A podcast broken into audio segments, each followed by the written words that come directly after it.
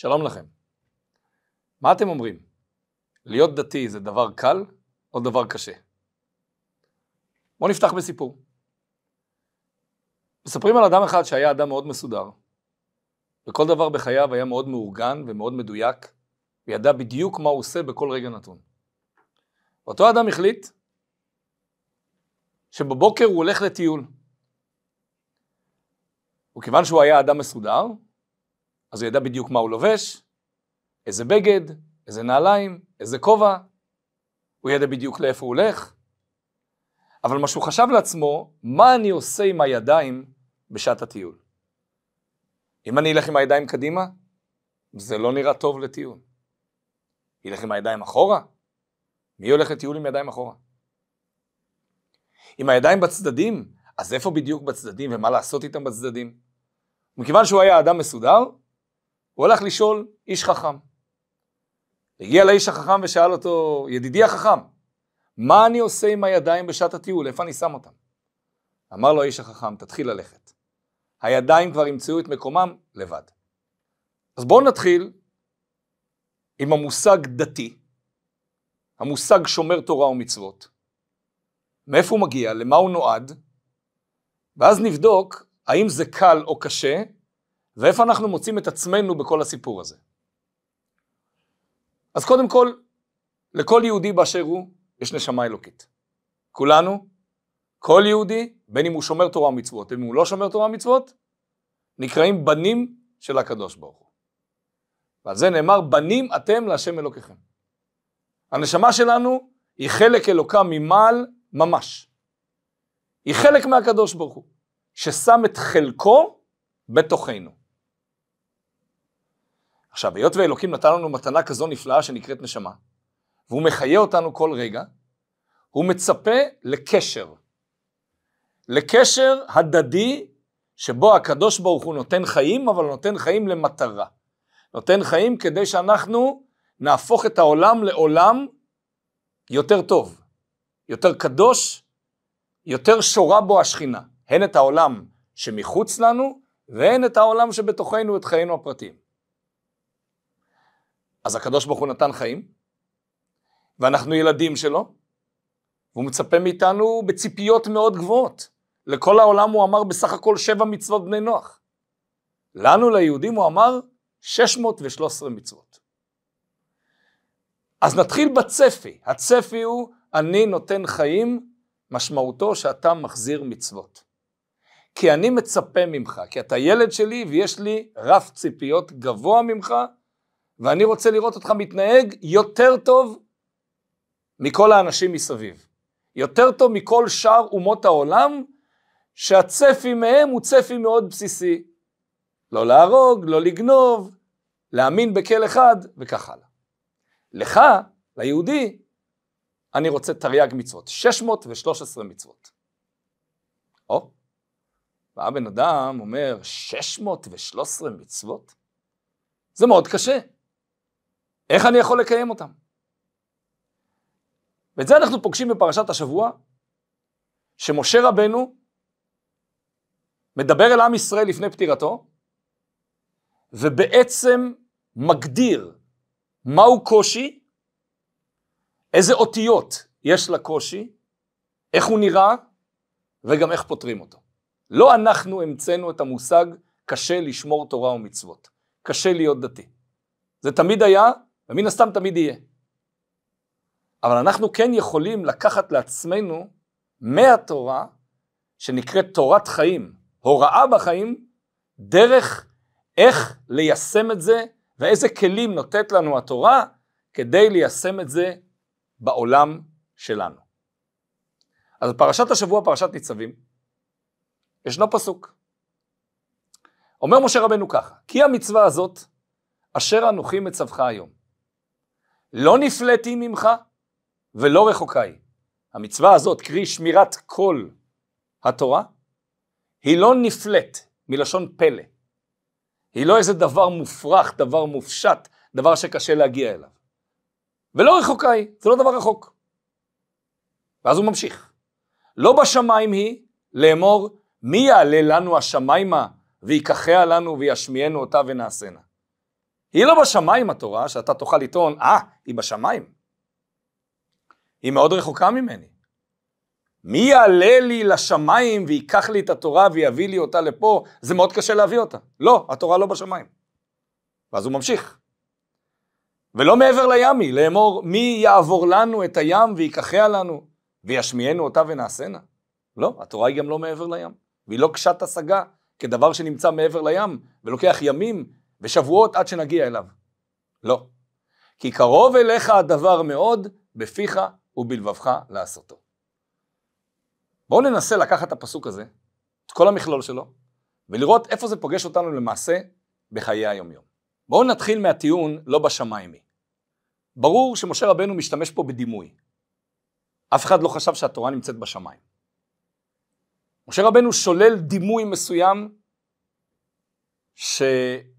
שמתדמה או מובא בפסוק כשמיים. מה זה שמיים? המושג שמיים, המושג שמימי. אז אפשר למצוא יהודי שאומר, תשמע, להיות דתי, על מלא מה שנקרא, שומר תורה ומצוות, זה נתפס בעיניי כדבר מאוד שמימי. הערכים הם ערכים שאני לא מתחבר אליהם. מה באמת? שלוש פעמים ביום צריך להתפלל? מה באמת בכל פעם אתה צריך להרגיש חיבור לקדוש ברוך הוא? מה באמת צריך לקבוע עיתים לתורה? אתה לומד ספר קדום שנכתב לפני אלפיים, שלושת אלפים שנה? מה באמת כל פעם צריך להרגיש קשר עם הקדוש ברוך הוא בחג סוכות, בחג שבועות, בשבת? זה שמימי. יהודי שמונח בארציות, בגשמיות, שחייו סובבים סביב בית, עבודה, בילוי, ושוב המעגל הזה בצורה כזאת או אחרת, לדבר במושגים רוחניים, שמימיים, ערכיים, דברים מעבר ליום-יום השוטף הגשמי, זה בשמיים. זה נתפס כדבר מאוד שמימי, זה נתפס כדבר שהוא לא בר השגה. אז הטיעון הראשוני בפסוק היא, התורה זה לא בשבילי. יכול להיות שהתורה מתאימה לאחד שנולד במשפחה דתית. אז הוא הורגל על הערכים האלה, הוא רגיל במושגים היותר רוחניים האלה, כיוון שהוא רגיל בזה, אז הכל בסדר, אז הוא זורם עם זה. אבל אני, שאני גדלתי במשפחה שהיא לא שומרת תורה ומצוות, שמימי מדי. ערכי מדי, גבוה מעליי, יותר מדי. לא לדבר לשון הרע? להגביל את עצמי ברמה כזאת שאני מדבר רק דיבורי קודש, או גם אם הדיבורים שלי הם דיבורי חול לצורך עסקיי או לצורך העשייה בתוך העולם, אבל עדיין הם דיבורים מצונזרים, אני יודע מה אני אומר, יש דברים שאני לא אומר, זה ערכי מדי, זה גבוה מדי. זאת הטענה הראשונה. תכף אנחנו נראה איך היא נשללת. באה הטענה השנייה, ואומרת, זה מעבר לים. מה הדימוי מעבר לים? הדימוי מעבר לים אומר שזה דבר שדורש המון המון המון זמן ומאמץ עד שנגיע אליו. מה משמעות המילים האלה? דורש המון זמן ומאמץ עד שנגיע אליו. איפה אנחנו נבחנים? מה המאמץ? אז מה, בלי פלאפון בשבת? מה, בלי אינטרנט בשבת? בלי וואטסאפ? בלי חיבור לעולם? בלי חיבור לכל החברים? בלי טלפון? מה באמת? כל האיסורים וההגבלות שיש בתורה ומצוות, לא לראות כל מה שאני רוצה, צניעות, לא לשמוע כל מה שאני רוצה, חלק מזה זה לשון הרע ורכילות, לא לדבר מה שאני רוצה. אז בעצם על כל צעד ושעל יש לי הגבלה. ולא סתם הגבלה, אלוקים אמר, אני רוצה שתחיה באופן מאוד מסוים, חלק מהדברים אתה תעשה, מה שנקרא מצוות עשה, וחלק מהדברים אני מבקש ממך לא לעשות. זה נקרא מצוות לא תעשה. אז אומר היהודי, זה מעבר לים. זה מאוד קשה להגיע למקום הזה. זה מה אתה אוכל, מה אתה לא אוכל, מה אתה מדבר, מה אתה לא מדבר, מה אתה רואה, מה אתה לא רואה, וכך הלאה והלאה והלאה. בעצם בכל פרט בחיים שלנו אנחנו פוגשים כמעט או מצווה או עבירה. וצריכים לנווט בין המצווה לבין העבירה, לעשות כמובן את המצווה, ולא לעשות את העבירה. זה נקרא מעבר לים. זה נקרא קושי. אני הייתי רוצה, אומר אותו אחד, לחיות את חיי כמו שאני רוצה, כמו שבא לי. אז משפחה, יופי, בילויים מצוין, עבודה זה הכרח, כי צריך כסף כדי שיהיה לחיות ולבלות וכולי, אז אני גם עובד, אבל זהו. אחר כך תן לי את הזמן שלי עם עצמי. ומה אני עושה בין לבין זה עסק שלי, זה לא עסק של אף אחד. אבל פתאום זה מתחיל להיות לא, זה עסק של הקדוש ברוך הוא, זה עסק של אלוקים. כי אלוקים ציפה ממך בלידתך למשהו מסוים, והוא מאוד מאוכזב שאתה לא מממש את המשהו הזה. לא משנה בכלל מי זה אבא שלך, ומי זה אימא שלך. לא משנה אם גדלת למשפחה שלא שומרת תורה ומצוות כבר 500 שנה. עדיין הוא מאוכזב, יכול להיות שהוא מאוכזב גם ממך, וגם מהוריך, וגם מסביך, וכך הלאה והלאה. אבל הוא מאוכזב. כי הבריאה הייתה לא כסתם, לא כאירוע של תאונה, לא לתוהו ברעה, לא בשביל בלגן, בשביל כאוס, בשביל כל אחד יעשה מה שהוא רוצה, אלא לשבט יצרה. הוא ברא את העולם כדי שאנחנו נתקן עולם במלכות ש"ד י'. לתקן את העולם זה קודם כל לתקן את עצמי, ואחר כך לתקן את כל הבריאה מסביב. את זה שולל הפסוק. לא בשמיים היא, לא מעבר לים היא, היא לא קשה להשגה, היא לא שמימית. למה לא? כרגע ראינו שהאדם טוען שזה כן ככה. אז איך משה רבנו שולל את הדבר הזה? כי קרוב אליך הדבר מאוד בפיך ובלבבך לעשותו. נועדת בשביל זה. כל עוד לא תתחיל את הצעד הראשון, תמיד זה ייראה כדבר שקשה להשגה.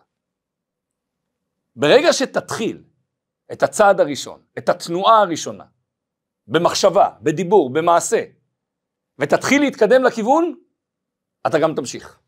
יהיה לך גם סייעתא דשמיא, יהיה לך עזרת שמיים, עזרת אלוקים, שתלווה אותך. הצעד הראשון הוא הקשה. אבל כי קרוב אליך, אומר הפסוק, זה כן קרוב, זה כן אפשרי. אבל ההחלטה אם לעשות או לא לעשות, נתונה בידך. למה זה אפשרי? כי אנחנו בנים של אלוקים. למה זה אפשרי? כי נועדנו בדיוק בשביל זה. כי כל הגנים שלנו וכל המערכת שאיתה ברא אותנו הקדוש ברוך הוא, נועדה בדיוק בשביל הצעדים האלה. כל עוד אנחנו לא מממשים את עצמנו בכיוון הזה, אנחנו מסתובבים סביב הבאר, מסביב, מסביב, מסביב. ברגע שאנחנו נתחיל את הצעד הראשון, אנחנו נגלה שהתחלנו לשתות מהבאר. מהבאר שנקראת באר מים חיים, שזה התורה והמצוות. ואז שוב נכנס היצר הרע. מה אומר היצר הרע? אוקיי, תתחיל להבין, תתחיל להתחבר, תלך לשיעורים, תבין את הרציונל מאחורי כל דבר, אל תרוץ, אל תקפוץ, אחרי שתגמור להבין את כל הרציונל מאחורי כל התורה ומצוות, אז אולי תתחיל באיזושהי מצווה. הבעיה שבצורה הזאת ייקח כמה עשרות שנים, אם לא יותר, עד שתגיע להבין את כל הרציונל. כי ההסבר לתורה ומצוות הוא אדיר, ענק, ארוך. הדרך הנכונה היא להתחיל דווקא הפוך. לקחת מצווה אחת שאנחנו מסוגלים כן לקיים, והיא ברת השגה, ולהתחיל איתה. אומר הרבי מסוכצ'וב רעיון מאוד חזק דווקא מפסח. אנחנו כולנו מכירים את סימני הסדר בליל הפסח. קדש, אורחץ, כרפס, יחץ, מגיד, רחצה וכך הלאה. אומר הרבי מסוכצ'וב, בדרך כלל צריך להיות רחץ ואחר כך קדש. קודם כל תרחץ את עצמך, תתנקה מכל המחשבות הקדומות והמעשים הקודמים שעשית. אחר כך תתחיל להתקדש. רחץ ואחר כך קדש. אבל ליל הסדר מלמד אותנו שלפעמים זה בדיוק הפוך. קדש ואחר כך אורחץ. תתקדש, תעשה מצווה. תעשה מצווה ולו מצווה קלה, אבל תתחיל. ואחר כך יבוא לבד הרוחץ. אתה תרצה לבד לרחוץ את עצמך מכל השלילה. תמיד מדברים, בכל הנושא של דיאטות למשל, שהקושי הוא בהתחלה. תתחיל את היום הראשון, לא משנה באיזה דיאטה. תשנה חשיבה. גם אם לא הורדת ביום הראשון 50 קילו, אבל התחלת. התחלת את היום הראשון ועשית אותו. זה היום הכי קשה. היום השני הוא כבר תוצר איפשהו של היום הראשון. קדש, תתקדש. תתקדש על ידי איזה מצווה. ולו מה שנקרא מצווה קלה, היא לא קלה, אבל אולי בעיניך, בתפיסה שלך, היא קלה לביצוע. הרחיצה בוא תבוא גם אחרי זה. אומר משה רבנו כי קרוב אליך הדבר מאוד בפיך ובלבבך לעשותו.